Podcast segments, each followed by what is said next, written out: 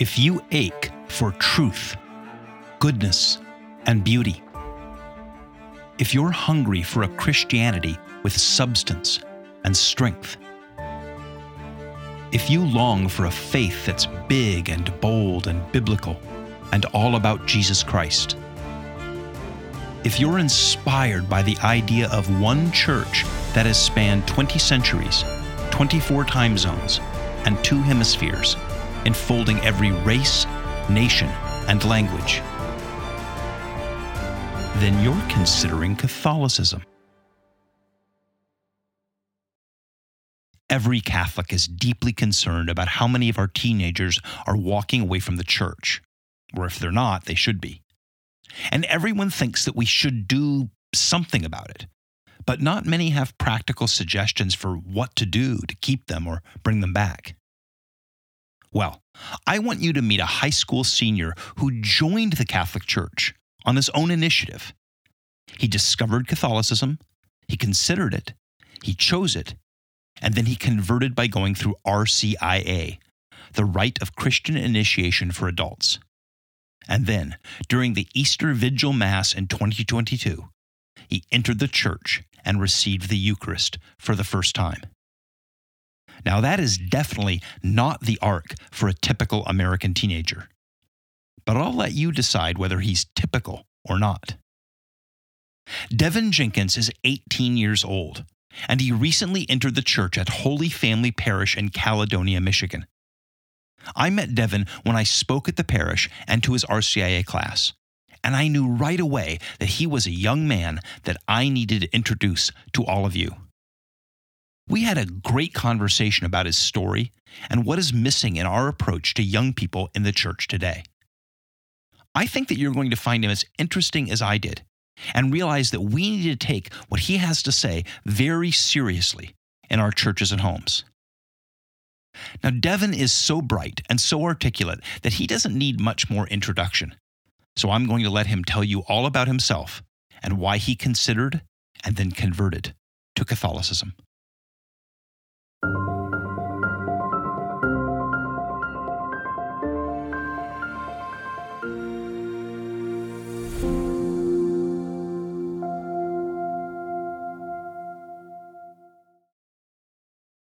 So, Devin, um, so glad that you could join us. Yeah, thank you. This is awesome. Yeah, fantastic. Well, Devin, would you just share a little bit about who you are? Tell tell our audience about yourself a little bit. Are you uh, would you consider yourself to be a a typical American teenager, a typical high school senior?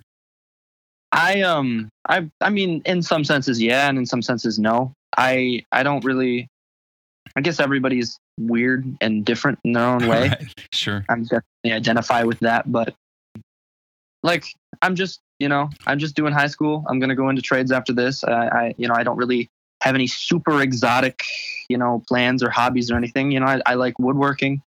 Oh, yeah. I got, you know, plenty of like drawing and drafting. I enjoy doing. It's nothing, nothing super exciting. Nothing, you know, out of the ordinary. But well, those um, those are those are actually pretty cool things, man. It's it's things like that that make the world go round, and um, we need more people that can fix things and build things and draw things.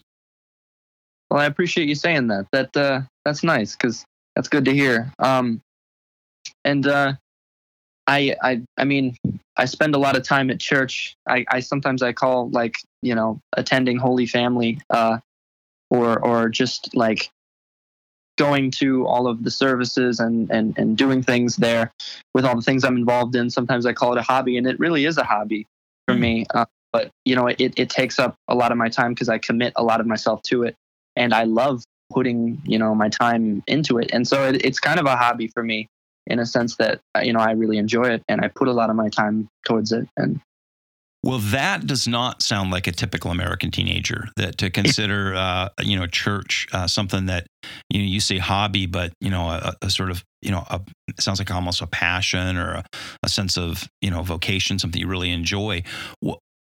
When you look at yourself in terms of whether you're typical or no, not typical, and sure, nobody's really typical, right? There's no such thing as an average person. Everybody's unique. But but what you th- what do you think um, your relationship sort of with Christianity and the faith? I mean, did you grow up inside the faith? Did you grow up considering yourself to be a Christian or? Yeah, so I was uh, I was basically born and baptized into uh, a Lutheran church. Um, my family was confirmed Lutheran at the time. Uh, you know, really involved in the church, very, um, very into the faith. And uh, we were there for a long time, and I can't remember. I was too young to really be like to remember any of this or to be conscious of it because I was a baby. But we left for some reason and went to a couple different like non-denominational uh, Protestant churches and stuff like that.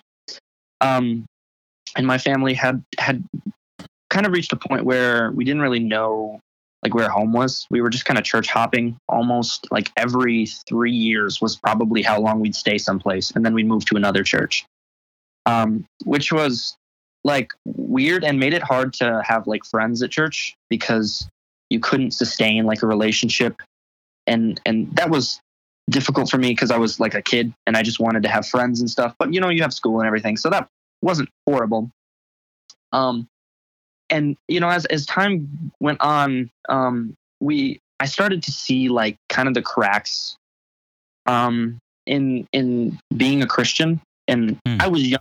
I Still, I I had the idea that I was Christian. Like, you know, my parents said we're Christian, so I believed that I was Christian, and and my parents lived the faith out. Um, but I really could see some of the people who claimed to live the faith and some people who, you know, even had uh, like jobs, you know, that they were paid to live the faith to Right. preach, and and I started to see the cracks in some of those people's actions and how they would claim to be these, you know, these faithful Christians, and things just didn't line up. You know, they wouldn't act in a way that a faithful Christian really ever should.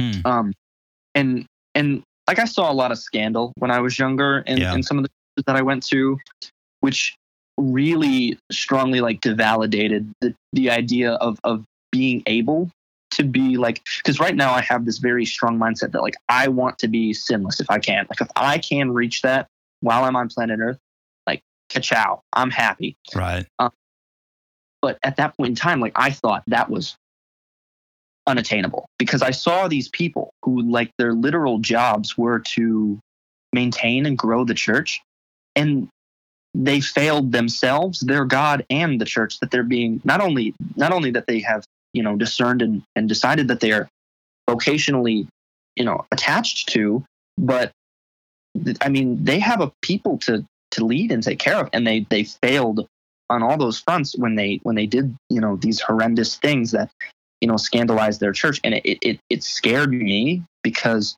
you know I identified as Christian and I saw myself as Christian. And all of a sudden you know it's going through you know the school rumors and I go home and ask mom did this thing happen to pastor so and so and yes sure enough pastor so and so this thing and it's like well now I look like the bad guy. Or at least I was afraid I felt like the bad guy because you know I was young. Mhm. and that was my church and I identified with that church. And it it kind of it made me feel like you know I, I've heard it said by a lot of people that it just made me feel like trust had been broken you know Mhm. um, which put me in a really bad place. Um, and that time went on, and we kind of moved from church to church. My, you know, growing of age, I kind of developed into the mindset that I was an intellectual, and I read like a lot of philosophical, um, like book books on ethics and moral theology and you know psychology and all that stuff, and I got wrapped up life of like pride in my in my own my own head. And i thought like i Mhm. was this genius. And so you know it's it's easy to to you know get get ahead in thinking that you're a genius when your parents tell you that you know christ is the, the savior of, of you and your soul. And you go explain the dinosaurs and they can't. And you feel great about yourself. Because that's the first time you've ever actually like made an accomplishment that's like straight up conquered an adult because they can't how do they answer? They live by this god. And you know you you ask your parents or you ask you know pastor or you ask the youth minister of your church you just go you know will explain to me definitively how you know dinosaurs you know worked. Or you ask them some theological question they just can't answer.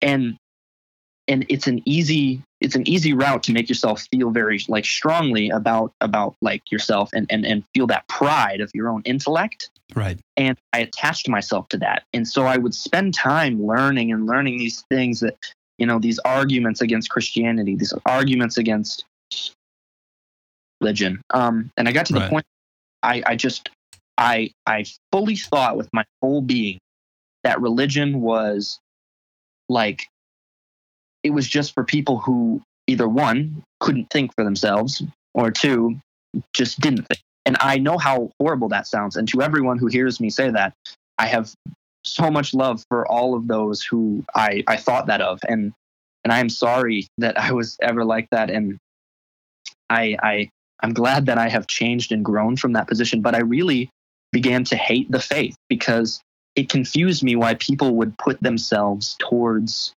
you know the fight against sin it was so much it, it, it looked so difficult to me it looked so hard and i just couldn't conceptualize it and it, it made me angry Sure. Devin, I'm going to, you know, as I listen to you, and I spent like, I don't know, 14 years or something, 15 years working in college campus ministries. So I, I've listened, I've, I've in my life listened to a lot of 18, 19, 20 year olds, you know, share their thoughts. And as I listen to you, I, I hear the kinds of things I've heard a lot of young people say, you know. Um, but here's the question that I guess I I want to ask you to, to reflect on, and and it's interesting the way that you framed it because it's like so many young people that I met in campus ministry.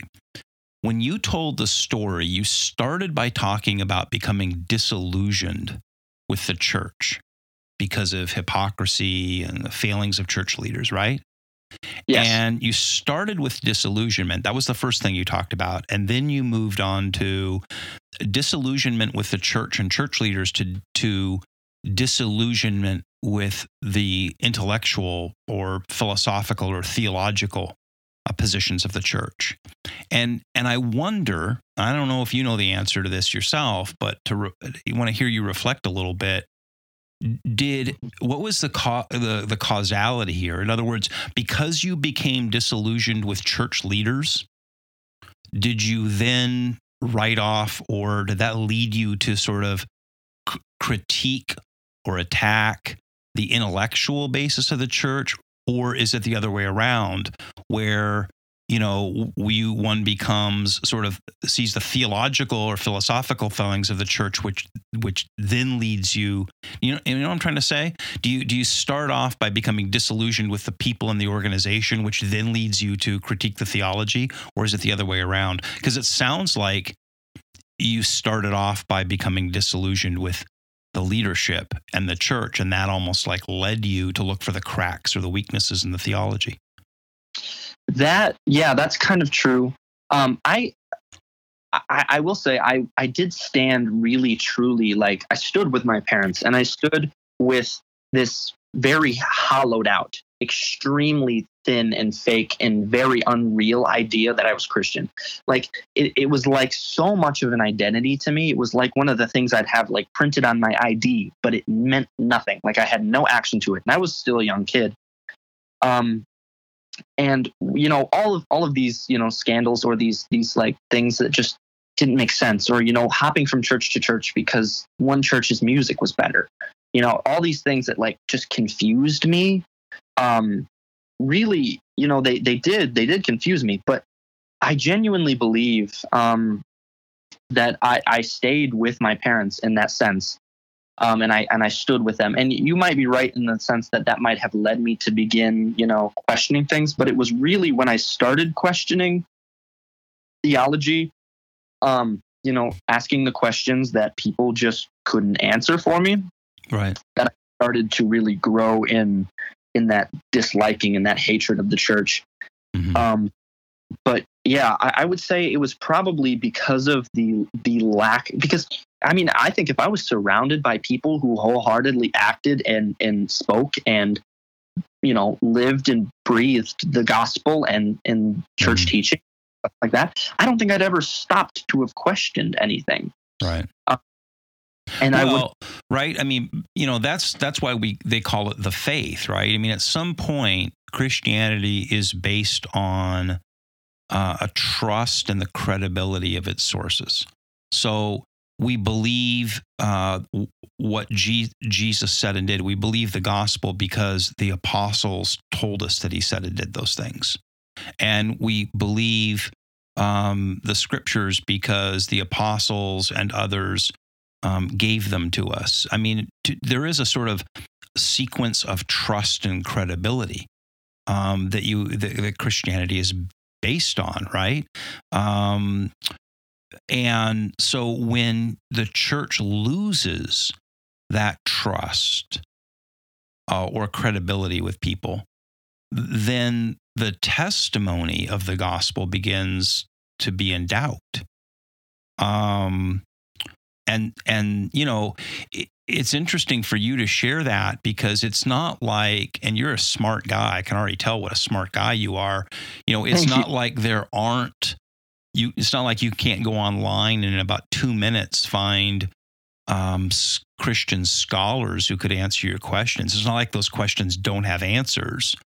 If you ask Pastor Bob or your or your aunt, you know, Betty, they might not have those answers, but you can go online and find them in about five minutes from credible intellectual, you know, Christian or Catholic scholars. So, so it, it, I, I just wonder. I don't know what the right answer is. I mean, you know, only you know.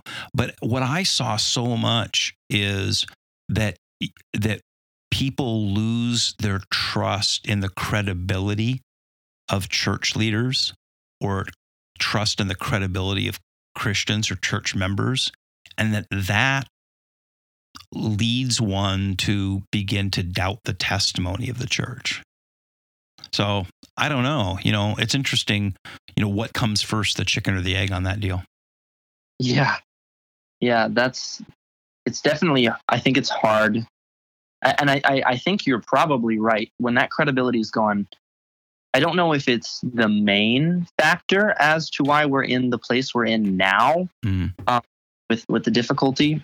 Um, I would I would push back on that a little bit, but and I don't think you're stating that. Um, but I do I I 100% agree. If if I mean the media at sometimes can kind of make the Catholic Church kind of look like the butt of the joke Right. on occasion. And my whole life, like I was raised around not understanding the Catholic Church at all. Like I was Mhm. told, Catholics worship Mary. You guys know the list. Like you know Right. the list Oh yeah.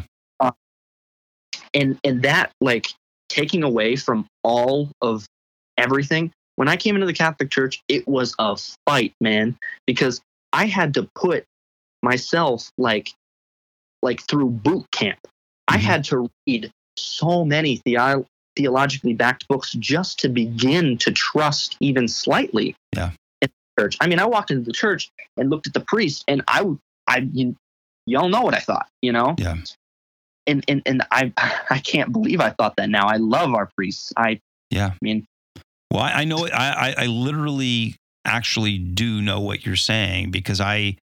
Uh, I I was raised outside Christianity and became a Christian when I was 20, 21 years old in a campus ministry, and then I um, went and got a, um, a seminary degree at a Calvinist seminary and spent you know close to 20 years um, working um, as a Protestant pastor and writer and, and and teacher and missionary. And to come to the Catholic Church, I had to overcome, you know, you know, almost a lifetime of programming and and had to, you know, answer all the objections. So I know what you're talking about. You have to sort of like, well, wait a minute. You know, if you were raised a Calvinist or a Lutheran or something, it's like, wait a minute, they they worship Mary or they worship statues of Mary or whatever, and you have to sort of, you know, check all those things off. But I, Devin, this is such an interesting thing to me. I, I just really want to come back to this one point. And I don't know, I mean, I'm not trying to put words in your mouth because I'm here to listen to you, but it's interesting.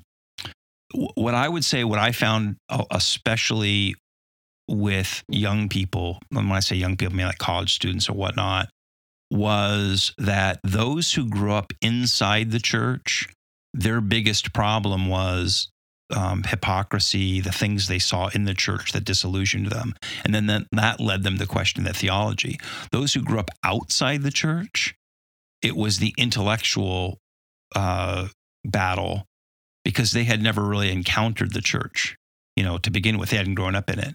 But when you grow up in it, you know, I, I just, you know, it's interesting.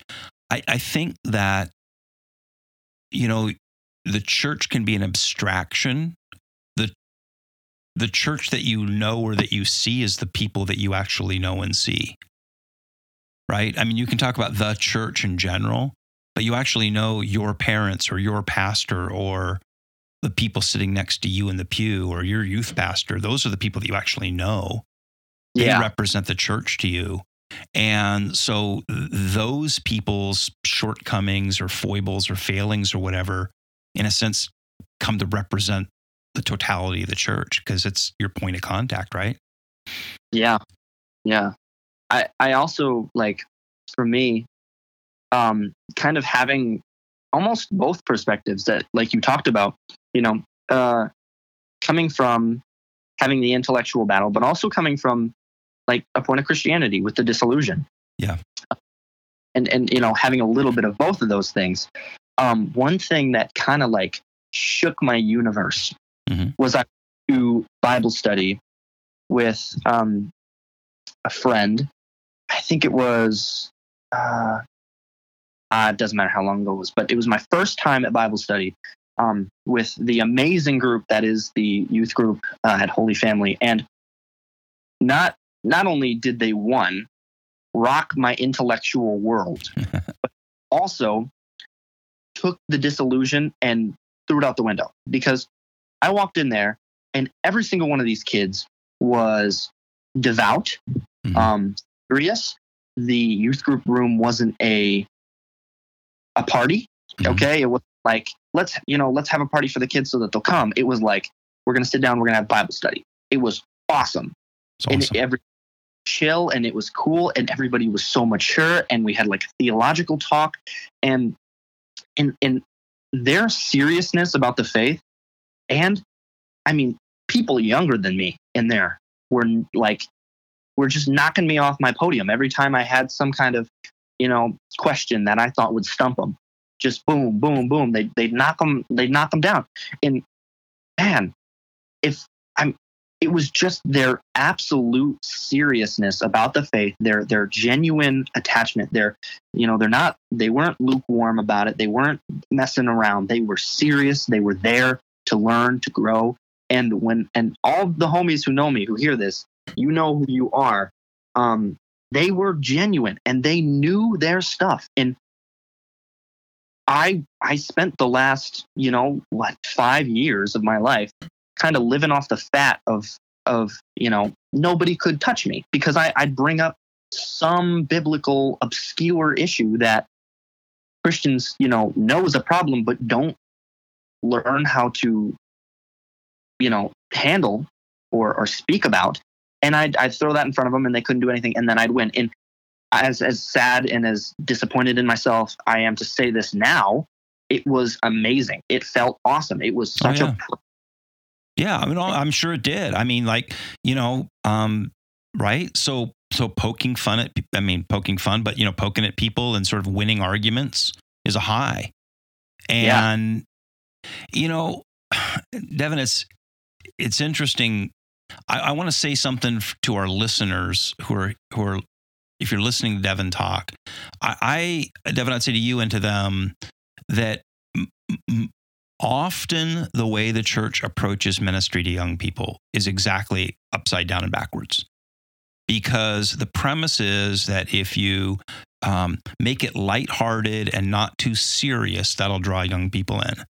Young people are looking for something to believe in and to be inspired by, and something to take seriously, um, and something to, to give their lives to. Look at all the causes that young people go out and enlist in or believe in. And the church is the greatest cause of all. And if we don't take it seriously and we don't present it seriously, it that doesn't attract young people, it pushes them away. And so, for you, those of you who are listening to Devin talk, the biggest thing you can do to reach young people is to inspire them by showing them that it matters. I 100% agree with that. And I actually was hoping to be able to talk about that tonight because I, for it, man. I love that. So I'm a big believer in like, because, okay, the Bible for me, um, one of the things that helped me like logisticize it as I was coming into the church was that we are very, very lucky and blessed that there is something that is substantially larger and smarter than us that gave us a list of rules that keep us healthy. Mhm. Uh, and and there are, and I only only as I started to work my way away from a whole mass of sin did I realize the the like the real life, you know, bodily health, mental health benefits. Um, and I'm not I'm not Catholic because of the benefits. I'm Catholic because the benefits drew me in, and now I'm stuck Right. here because I. Um, but like, I, it took me a while to realize that the cross, like bearing the cross, was one of those things. When like we have the initiative to pick up our cross, like walk with it, go, you know, stand with Christ in in the fight of handling whatever you're going through. You know, push through, be the strongest person that you can be. And I think, like for me, it was huge, huge when I came into the church, and I started to realize like there were opportunities for responsibility, Mhm. and I had oh man, I had spent the last probably ten years of my life um, playing video games and then getting Mhm. irrationally angry when I had to do anything that took like 10 to 20 minutes away from me just doing nothing. Mhm. And I saw these opportunities for genuine, genuine opportunities to make a difference in someone's life or to make a difference in my own life. And I, I took one. And it was like, you know, just just a nib. And it was responsibility. And and I like I you know I picked up like the smallest cross on the wall and I put it on my shoulder and I was like yeah that's that's not bad. And and I gained more and I took more responsibility on took more responsibility on started to change myself grow myself. And carrying that cross has benefited my person so much. Um and it's brought me so much closer to to God. And and it's it's one of those things you have to put like you have to put people in in the understanding that like if you take this cross your life will will grow. And they might not understand that. And you might not ever say that to them because that might not be the way to confront it. But there is something innately inside of personally me and people that I know who I've talked to about this who who know that when you take the seriousness when you take the thing you're supposed to believe in when you know when you turn the TV off and the games are done you know when when you're not messing around anymore things get real and and you attach yourself to that Devin, our So culture, our our culture has let you and young people down because we've condescended to you and we had incredibly low expectations. So Yeah. you talk about young men who play video games until they're 30 um, and and never um, do anything serious with their lives. When you go back, you know Michelangelo carved uh, you know he he, he carved I think the, the the the David when he was 20 years old. Um, uh, Nice. when you know uh, um, Saint Therese of Lisieux entered the convent when she was 19 and died when she was 24 uh, of tuberculosis and became a doctor of the church. Um, you know, go to Normandy, France, and see the the uh, the D-Day beaches where where young men your age, you know, stormed the beach on D-Day.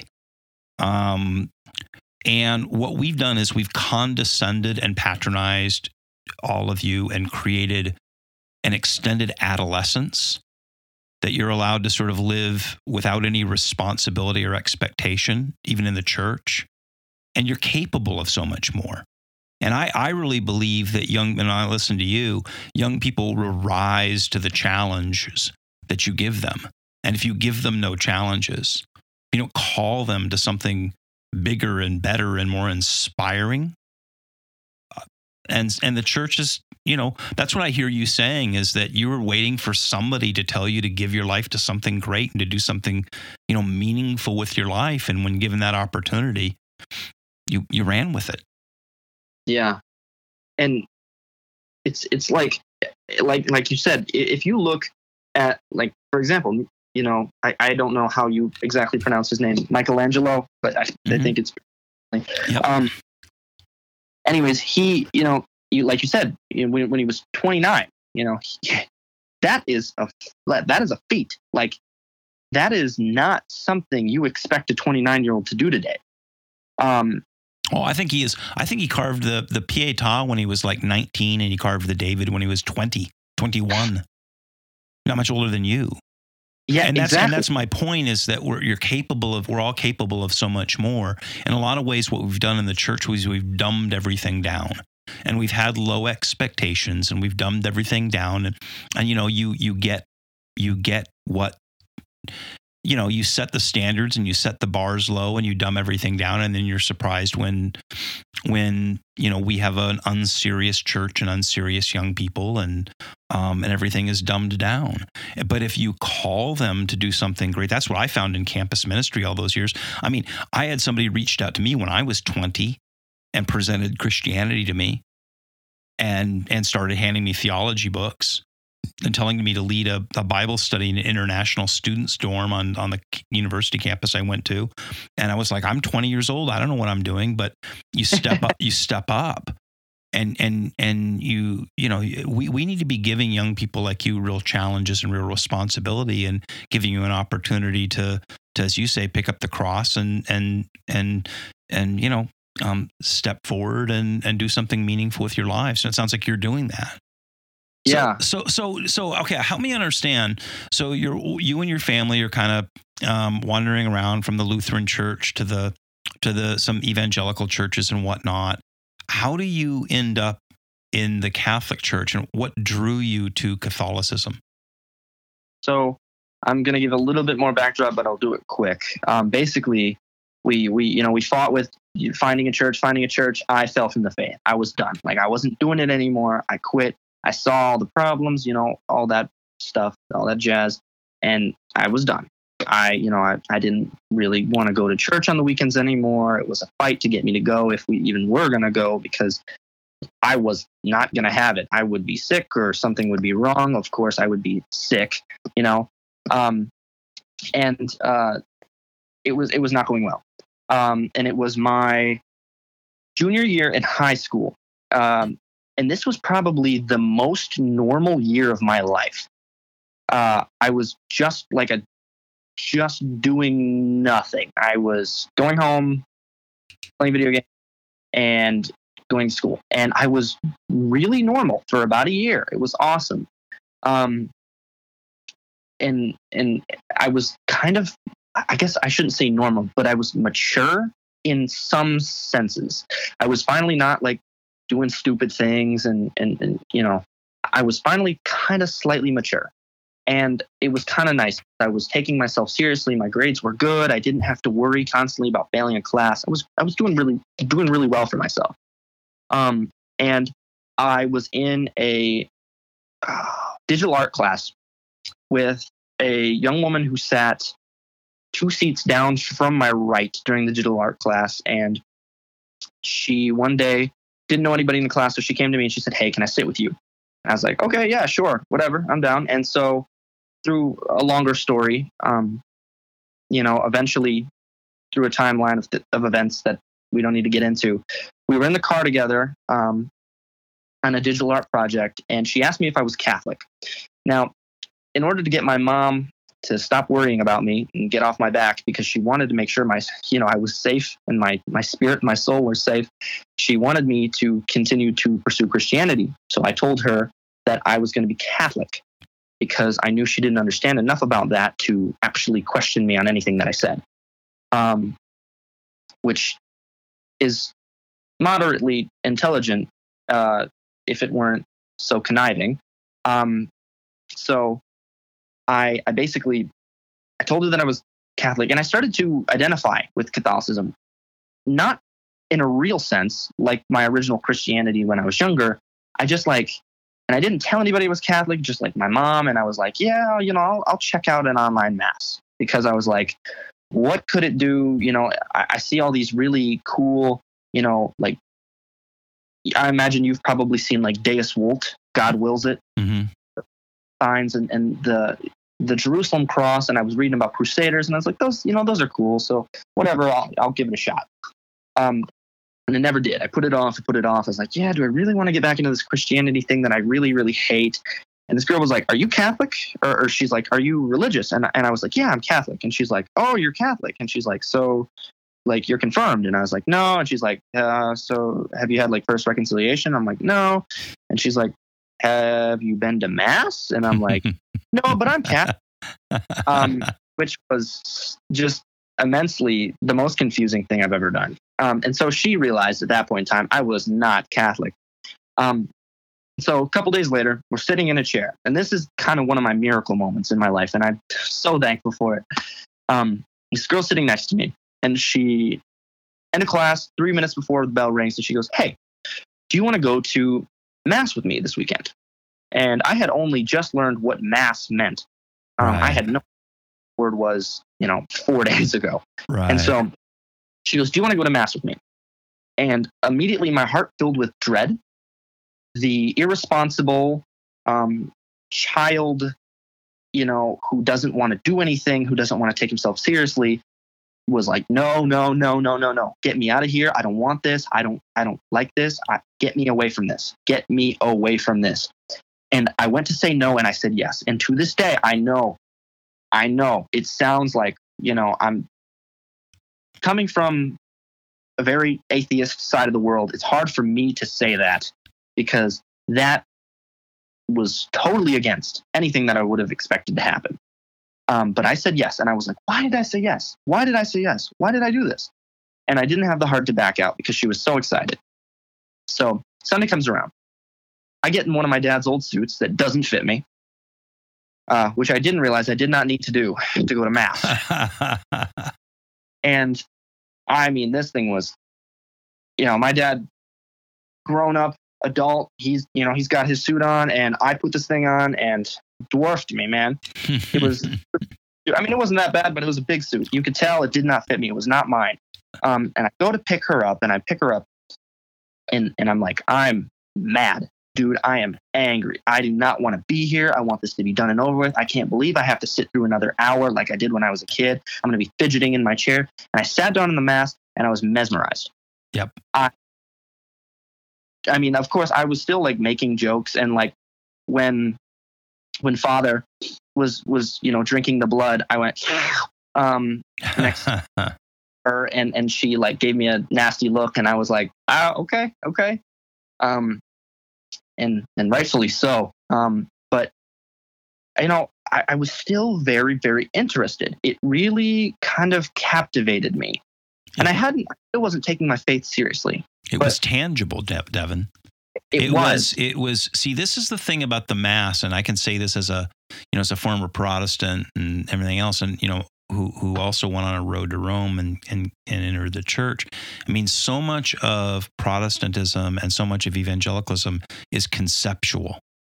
It's all about ideas. It's all about concepts. It's all about internal feelings. It's all about you know meeting jesus in the inner places of your heart or or um, accepting concepts about god or ideas about jesus. And the thing about catholicism is that it is a tangible incarnational faith. I mean it's about things. It's about god working through things through bread and wine and um, masses and chants and sacraments. And you know the, the sacraments are are are are when God punches a hole in sp- the fabric of space time and allows the light of eternity to come through and touch us. And all of a sudden it's it's these tangible things. And I mean it's like I, I love your it's mesmerizing. If you've if you've been in sort of the desert of the, the, the conceptualism that is so much of Protestantism. that yeah, yeah, that was that was a huge part of it. Is I could see things happening. Like I could genuinely see something is going on. It wasn't just like we came, you know, he recited a self help book to us and then we went Right. home. It was different. Yeah. So RCIA was a good experience for you. What was it like to, you know, have that moment of entering the church at Easter Vigil? It was it was amazing. It was an amazing experience. And and entering the church, it took a lot of like forming for me. It took a lot of figuring things out and reading a lot of Eucharistic miracle books and and, and things like that for me to kind of begin to actually you know understand the Eucharist as I should and and to to to believe in the true presence because of how seriously important that is and how much it's benefited my life. Um, and it took me a long time to get to that point. And when I came to the Easter Vigil for the first time, one, it was a beautiful mass. I mean, knock dead, gorgeous, awesome, super cool. Um, but in addition to that, reception of the Holy Eucharist was awesome. Um, we got to receive the the blood, the the catechumen and the candidates got to receive the blood as well as the host um, which was which was a was was an amazing experience that I'm very thankful to have. But it was really eye opening um, to see a mass that was different from normal. I love the original mass, and I love this mass because of its slight differences that really it, it almost almost watching this mass opened my eyes to details of the normal everyday or Sunday, you know, obligation mass. Um, you know, like your your your your vigils and stuff like that. It really opened my eyes to see like some of the deeper deeper detail because of like how beautiful and and and detailed it was. I I, I don't have I can't fill the words because Oh, of how yeah. amazing Yeah. But reception of the Eucharist was awesome, and it it's not one of those things that like I expected to have like an explosion, you know, because that's not how the Eucharist works. The Eucharist isn't black magic. It isn't a Marvel movie. Um, but it was so amazing to receive and like to just know that he's there. That like I've finally reached communion with him. Like I've gone on this journey. You know, I went through Lent. I went through Advent. I fought through those times. I fought through the times when like I really, really was just yearning to receive communion and and fought through the temptation to, you know, try and see if I could talk to, you know, church officials and see if I could receive communion early and and all of these things and to see if I could, you know, possibly get outside of the group, you know. And yeah. I would have hated to have done that because one, I'm not ready, and two, I don't even know if it would have worked because I, I doubt it. But I'm so happy that when I finally reached the vis- vigil, I was I felt like I was as ready as I could be for that time. I don't know if you'll ever be ready for the Eucharist, Right. um, but it was such an amazing experience, and I- yeah, what a great testimony, man. Devin, that's just fantastic. And to hear kind of the arc of your story from the way you shared it, kind of beginning with disillusionment to then, you know, sort of critiquing the theology and searching for somebody to give you answers. And then, you know, this young woman who invites you to mass and being drawn in by the tangibleness of that, going deeper, and then to, to kind of have this all sort of come to a climax with the reception of, you know, the, you know, the, the Eucharist um, you know, Easter Vigil. What a what an amazing story you've had. Which, thank you. which which brings me to kind of the question I want to ask you, which is, you know, I, I hear every day from uh, people in the church, what we should do something to reach young people. We should, the church should do something to reach young people. And I always say, well, what is it that you think we should be doing? And I want to ask you, what is it? uh, You as a as a teenager, an eighteen year old, you know, high school senior entering the Catholic Church, what what is it that we should be doing to reach more people like yourself? Well, um, you hear a lot of people say like, "Well, what's what's wrong with today? Today's, you know, the problem with today is nobody wants to uh, do the hard thing. You know, everybody wants to take the easy route." Um, and I'm I'm not here to toot that horn, um, but I've realized in life taking the easy route for me and uh, for a lot of people that I talk to and I know and and who have I've discussed this with and who share my beliefs and some who don't agree that when you don't embrace the difficulty of life, when you don't stand and face it, when you run away from the things that scare you, from the things that are hard, from the things that are difficult, when you avoid them, the problem, like almost in my eyes, like doubles itself. Whereas if you handle it on the spot, you know, you face the dragon, you face the thing that's hard, you face the thing that scares you, life gets better. And I think we have to help people see that because the current uh, of society right now is flowing towards, you know, and there's there's nothing wrong with a Roomba, but like a vacuum that vacuums your house and you don't even have to vacuum, you know? Like it's it's it's going towards the direction of everything being easier. And it was only in my life that I saw the church's truth of like the truth gave me opportunity to pick up my cross. And in and in picking up my cross, I found like solemnity and and happiness and a sense of purpose that like I had never ever seen before. And I really think that and I don't know how the church would do this. There are people who can probably figure it out. But I really wish the church could open people's minds and hearts and eyes to that because it's changed my life. And yeah. another thing is like answering questions that these people have, like theologically. I think we all need to be so much more prepared to answer the questions that we don't really know right. how to ask sometimes. Right. And I it's also important to to notice that some of these questions that you know people ask the ask Catholics, ask Christians before they answer, they, we don't know how to answer them. And yeah. and and some of these questions, the church, you know, some of them the church hasn't even like stated on fully, um, or or I, I guess yeah. I want to say put in the catechism of the Catholic Church, like what, how to respond or how to fully make sense of these things to these people who have questions. And some people aren't hostilely asked, like aren't asking with hostility these questions, but some of them are genuinely searching for answers. Right. So, Devin, I don't want to put words in your mouth, but what I hear you saying are a couple of things. I hear you saying, number one, the church should take on hard things. Um, Catholics should take on hard things. We shouldn't shy away from hard issues and hard tasks. We shouldn't shy away from the hard questions. We should take them on, take on hard things, take on the hard questions, and call young people to do something great and meaningful with their lives. Yeah, I, I 100% stand with that. Yeah. Man, Devin, thank you so much for for your story. Thank you for so much for your, you know, your testimony, who you are, your passion. Um, I know God is going to do great things with your life.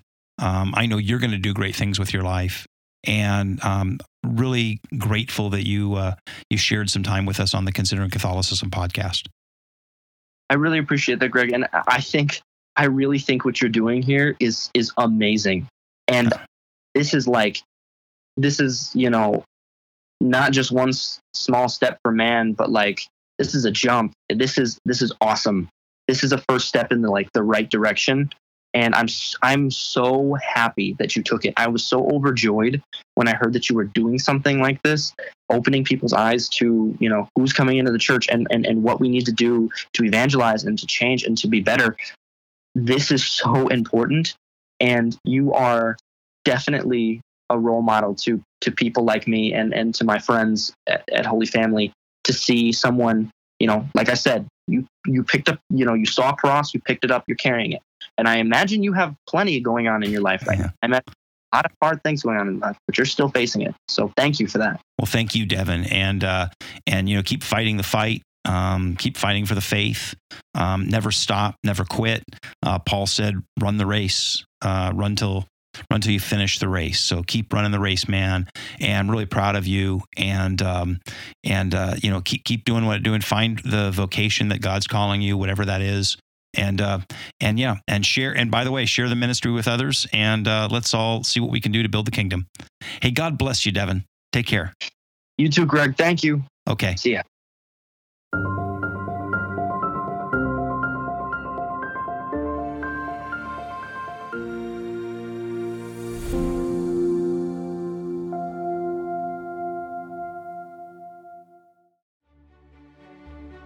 One of the best ways to learn more about Catholicism, its beliefs and practices, saints and stories, heritage and culture, is to visit the places where the Catholic story actually unfolded with someone who can explain it, answer your questions, and help you apply it to your life. Especially as a part of a group of pilgrims that are sharing and supporting and praying for each other as they discover together. That's why the ministry that produces this podcast, One Whirling Adventure, offers pilgrimage trips. I'll be your guide and teacher, unpacking Catholic faith, life, and heritage for you in some of Catholicism's most significant sites. If you'd like to join me for a pilgrimage to places like Italy, Ireland, Israel, or France, visit the website onewhirlingadventure.org to see the dates and details of upcoming trips. That's onewhirlingadventure.org and click on the Travel tab at the top. Let's discover our Catholic faith and heritage together.